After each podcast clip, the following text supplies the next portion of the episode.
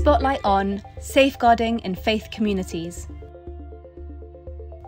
Hello, I'm Nastasia, and this is Spotlight On, a podcast by the Safeguarding Resource and Support Hub. Spotlight On is a new series where we take a deeper look at one organisation's approach to safeguarding that has been particularly successful or innovative. These are short and practical insights from the ground that aim to inspire. On this episode, we talk to Shaukat Waraich, an award winning social entrepreneur and CEO of Faith Associates, about safeguarding in faith communities. Faith Associates is an organisation that has been developing safeguarding practices in places of worship, such as mosques and madrasas, in the UK and abroad, including Tanzania and Zanzibar. He has authored several publications and is a public speaker. We talked to him about how he started to engage Islamic faith communities on safeguarding and how he was able to build trust on this really sensitive issue. He shares just fascinating stories about how he Islamicized safeguarding training programs and how quality and celebrating success is an important part of his approach. Hi, Shaukat. Thank you so much for joining us today. Pleasure. Lovely to be here. So, you are the founder and CEO of Faith Associates. Can you tell us a bit about your story and how you came to set up this consultancy? So, back in 2004, we established Faith Associates to fundamentally help emerging, probably ethnic minority communities with their faith institutions, whether they were mosques, gurdwaras, temples, basically helping them with their legal frameworks, with their constitutions, with their accounts, and basically helping them to map out a sustainable future. Safeguarding is obviously a, a big part of the work that you do with um, the mosques and madrasas that you're working with. Now, as you know, safeguarding is such a sensitive topic. And many can find it difficult to address it um, because it means sort of accepting that abuse can take place. Um, could you tell us in really practical terms how you were able to build enough trust um, that's needed to begin to address this really sensitive topic? Yeah, it's a very good point. Uh, the key word there is trust. Before I quickly talk about this issue, is that how did we get to this whole safeguarding uh, arena that we've definitely become specialists in? Back in 2006, a stroke seven, I wrote the first book of its kind in the world around how to govern and manage uh, mosques and Islamic centers. So through our work, we realized that there wasn't any toolkits or guidance out there in the Western world to particularly help mosques and madrasas. And when I released the book, I, I put it in a PDF format and we gave it out for free. Uh, and thousands of people downloaded it and asked us to come and engage with their institutions on the back of that book. And one of the things that we do do when we are engaging faith communities and when we're trying to help them, we do an audit we audit the institution um, and we basically do a deep dive into their governance and management structures. And one thing that we realized that many of these institutions didn't have safeguarding at the core of, of their of their governance strategy. Whether it was safeguarding financing, whether it was safeguarding people's welfare in uh, in the institution that people visit, or whether it was safeguarding within the madrasa where you had hundreds, if not thousands, of children operating there on a weekly basis. So, when we did the governance uh, audits, uh, we realized that there was a big missing component. But obviously, before we did the audits, we'd, we'd, we'd consult the, the management and we'd say, explain to them that the audit is going to be conducted this way Everything that we do is going to be confidential. We're not going to share this report with anybody. And this report even will only present it to you in hard copy format. We won't even email it to you. So the danger of somebody sending that audit somewhere else is, is removed. So we got the buy-in of the leadership that this is completely uh, uh, confidential. And then we, when we present the findings to you, they will be only to the management and the recommendations that we provide are there for you to implement. But if you'd like us to implement we would uh, be happy to help you. So the trust element was critical. Uh, I, I, don't think these faith institutions would invariably allow anybody to look under the covers uh, unless they were trusted parties. And then obviously when we started to befriend and engage and cooperate with leaderships of these institutions, people would open up and discuss some very sensitive topics. What would happen uh, as well when people heard that there's an external organization coming to audit the mosque, we would be approached by people of the community as well that would tell us things about what was happening there as well. And that would take us into the other big project that the mosques are being are running is the madrasa. Um, and I can talk later possibly about the whole madrasa arena where children come on a day-to-day basis to learn scripture in these places. You know, from the audit we realized that this was a very big area of work of mosques and there was unfortunately very little safeguards in place. Thanks. So, so really, it was the promise of confidentiality. Then from there, sort of maintaining, establishing, and maintaining a really close working relationships with um, the leadership. Correct. So, essentially, even before we were invited in to discuss the idea of institutionally improving that place, uh, there had to be some level of trust, and I think that trust came from word of mouth that people heard that oh, there's an organisation here. If you've got these challenges, work with them. They're, they're very they're very responsive and they're very uh, uh, culturally sensitive, and they also understand the nuances of your faith and your culture, and they'll be able to navigate you through the the corporate, the institutional, the governance, the legal frameworks that are essential in running a medium or small or large institution. So before we were invited in, uh, it was very much, um, I think there was some credibility there. But when we met them and worked with them, uh, I think that credibility increased with the professionalism of our approach. Great, thank you. And and do you think that it helped that you were from the same faith community? I mean, uh, definitely from from the from the Muslim and Islamic communities, we we were. Uh, I think that was a big help for most people, uh, because uh, in terms of understanding practices, and then obviously providing solutions within the cultural context was very important. So when we offered solutions to them to safeguard activities that were commensurate to their Islamic legal position or jurisprudence position, we had a very good insight into what was acceptable legally and not acceptable legally from a British legal system point of view as well as the Islamic legal system point of view. So that that was definitely a, a plus point. But clearly it gave the confidence to people to invite us in to do some very sensitive work actually, very sensitive work. Um, I guess yeah, highlighting I think the importance of um, you know a really contextualized approach and making sure that solutions are you know appropriate for the specific organization or institution that you're supporting. Hundred percent, because the team actually we have at the moment is not just a male team of the Muslim tradition, but we have females as well. So in these institutions, you have a literally two parallel systems. You have in some places women's prayer halls, women's kitchens, women's entrance points are different to men's. Some of the leaderships are separate. You know, women are working in their own within their own domain. So we, you know, some institutions are very strict to say that if you want to engage w- uh, the women in our organisation, you have to have a woman on your team.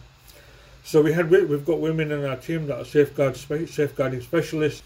When we went to other faith organisations, whether it was Sikh or Hindu, we have people of other faiths as well in our team that also give them the uh, the feeling that Faith Associates is not just a, an Islamic or uh, focused organization. Even though most of our clients are from the Islamic tradition, we have other people in our team that can connect with other faiths as well. And we've what we've also done is taken some of our other non-Muslim colleagues to Muslim institutions to kind of make them understand what, what the cultural nuances are that they need to be aware of. What it also does is that those faith, Muslim faith institutions realize that this is actually can is not essentially uh, an us and them mentality or uh, this is a, something being imposed on the Muslim tradition. This is actually a universal, cross cultural, cross religious strategy that governments, policymakers, institutional governance apparatus requires, and it's non religious in the sense.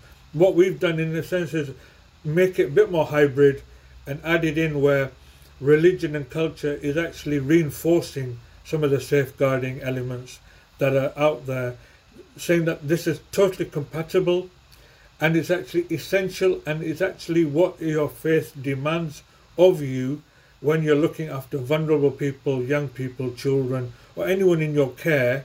You have a duty of care and it's your religious obligation to do these things. So we've actually blended the whole issue around safeguarding faith and culture together. And when we put it into that context, people have adopted it without any hesitation. This sounds so innovative, but also just, you know, a really sensible approach to link safeguarding concepts with, you know, religious and cultural concepts that the people that you're working with are already, you know, familiar with and understand. Because as you say, safeguarding is fundamentally about protecting people from harm, and this duty to protect the most vulnerable is not an alien idea. Um, so, can you just tell us a little bit more about how you were able to Islamicize safeguarding concepts as you engaged with these um, faith institutions? So, one of the big areas of work that we started to realize that was very vulnerable was the the provision for uh, teaching scripture to children. We realized that the, the madrasa where children were being taught, unfortunately, didn't have safeguarding practices in place. And we realized that this was such an important area to safeguard.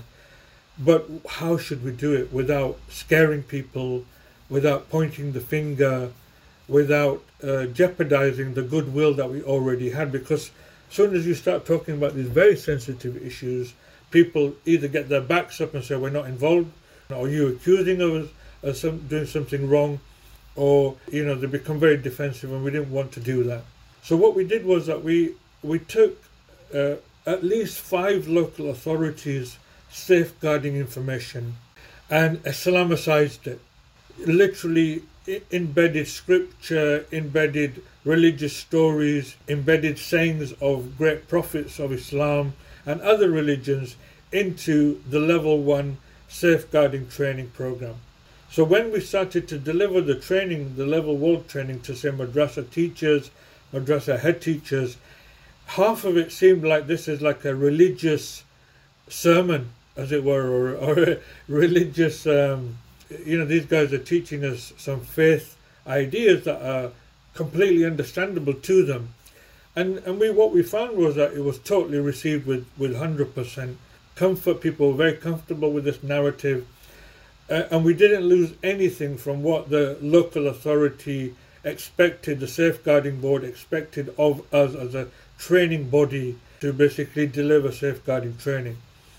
And what that did was it just uh, completely opened up the whole territory of madrasa uh, training and we wrote I wrote another book about madrasa management within a safeguarding context in 2009 10 and again we distributed that for free. And then for, on the back of that what we did was we established the first madrasa quality framework. This was very similar to ofsted. Because this was an educational domain we wanted to mirror what ofsted does in mainstream schools mirror that within the supplementary school sector. And then we like ofsted had outstanding satisfactory and failing or not adequate uh, and we used Arabic terms. One was called Mizan, Kawsar, and Firdaus. These were kind of three levels of in scripture called paradise. And as soon as we mentioned those words to the Islamic community, they totally got it. Uh, and when they felt that they were aspiring to something very good, people asking, can we get involved with this kind of tiered levels of quality? And clearly, even at the base level, which was Mizan, safeguarding was the central pillar of that whole area of, of quality benchmarking. That's so interesting and important to note that it hasn't meant changing the standards themselves in any way, but more about adapting the language that's being used and embedding it within a structure that's you know not only already understood but also really respected. Um, can you tell us a little bit more about the difference between these these tiers?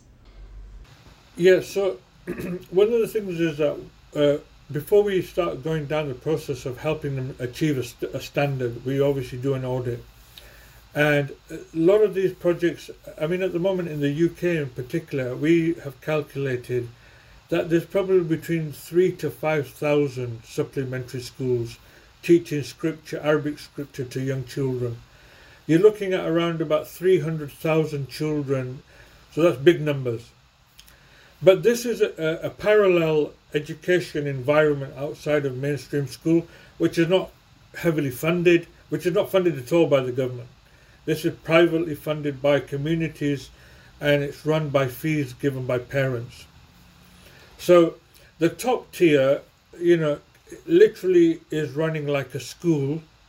Um, and what we found is that schools that are government funded have a madrasa with inside it that are running like after school clubs so they've got all the health and safety and physical infrastructure, and um, they have all the means at their disposal to have the very high quality teaching after school. The lowest level, which is Mizan, is, is primarily where we, we've been investing a lot of our energy because that's where the biggest vulnerabilities are. And these are, these are primarily projects run in community centres uh, hired halls or mosques or Islamic centres in the evening or on the weekends. And to get people up to that Mizan standard takes time depending on where they are uh, when we've done the audit. Obviously, the difference between Mizan and the top level is quite large, and we don't expect, for instance, uh, somebody who hires a hall on the weekend to get to that very high level because that's in the school. But we expect uh, them to reach at least Mizan level that if any auditor was to come from either the safeguarding board or local LADO, you, you would expect that the, all the team would be uh, uh, DBS checked, would have all the safeguards in place, would be protecting um, the children in a safe way, similar to like a scout organization. And do you recognise these institutions that reach the gold level or who make you know really great improvements over time? So, I mean that's one of the things that we have, in a sense, championed in Faith Associates is this kind of let's celebrate success, let's reward success. And in the UK, what we've done is that we've um, realised that sometimes a stick approach doesn't work, but rewards and uh, exemplifying great practices uh, definitely seems to encourage people to get involved. And we've uh, since two, since 2018 we've launched the Beacon Mosque Awards in the UK. And the Beacon Mosque Awards has been getting bigger and bigger and bigger, and people are calling it the Mosques now.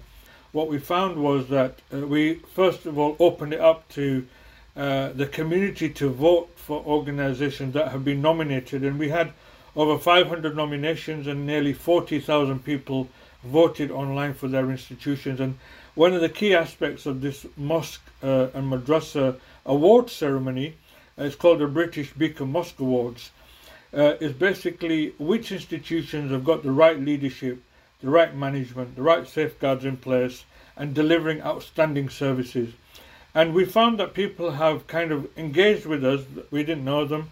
They said, We've heard that this organization won this award for X practices. Could you come and audit us and help us to get to that standard?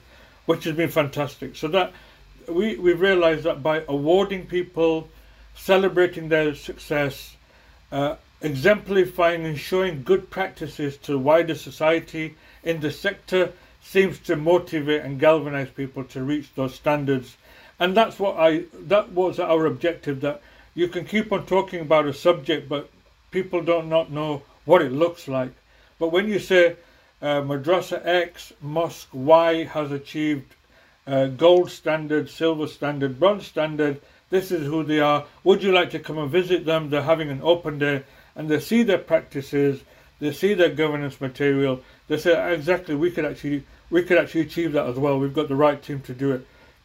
Can you come and help us? And that's how we've grown the audience base of Faith Associates. And now we're getting responses not just from the UK, but around the world now. People are saying, how can we be part of this Beacon Mosque strategy as well, which is a uh, that's something that we'd love to take overseas as well to spread this kind of good message of safeguarding and good practices. Yeah, I really like that. You know, framing it as something that is really positive um, can be much more constructive as an approach in the in the long term, as something that you you know aspire towards, and that's a positive thing, as opposed to framing it as a risk or a threat that you have to mitigate. Um, yeah, that sounds like a really interesting approach. Um, so my final question to you, Shaukat.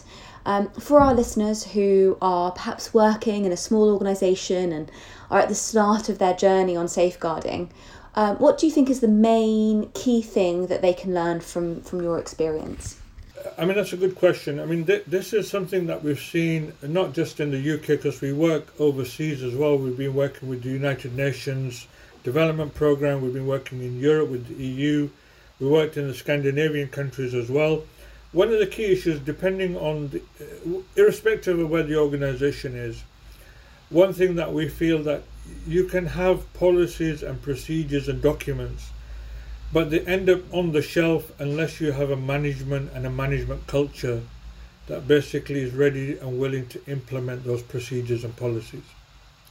So first thing that we work on is that we've got you've got to have a governance management infrastructure even if it's one head teacher uh, with a with a handful of staff, there has to be a point of contact and a point of leadership ready to evangelize and promote the concept of safety. And unless the leadership is fully uh, in line with the idea of safety, it doesn't work. So first of all, what we do is that we we say that before we start, we want to work with the management to make it understand about uh, what is safeguarding, why is safeguarding important, and how it's going to help you as an organization and ultimately protect the people that you want to serve. Number one. Number two, when management is is bought into the vision of safeguarding, what we find is that it's the the next two or three steps of working with teachers, working with parents, working with children, all slots into place because the management is backing you and supporting you. And, and that's been that philosophy, uh, irrespective of territorial implementation or language or faith or religion or culture, it, it, it seems to work. So, creating management structures, operational structures, so where safeguarding can reside uh, and then disseminate it from. Uh, I think that's a critical component. Uh, and the success that we've had is basically making sure that the senior leadership is aware and they are helping to implement and distribute the knowledge and uh, disseminate the culture of safety within, within the organizations. That was Shaukat from Faith Associates. There were lots of interesting learning points, so we've put them into an infographic which you can find and download in the description of this podcast. Faith Associates is also on our Safeguarding Consultants directory, which means that if you would like the support of Faith Associates in making improvements to your safeguarding policies or practices, then you can actually reach out directly through the RSH website.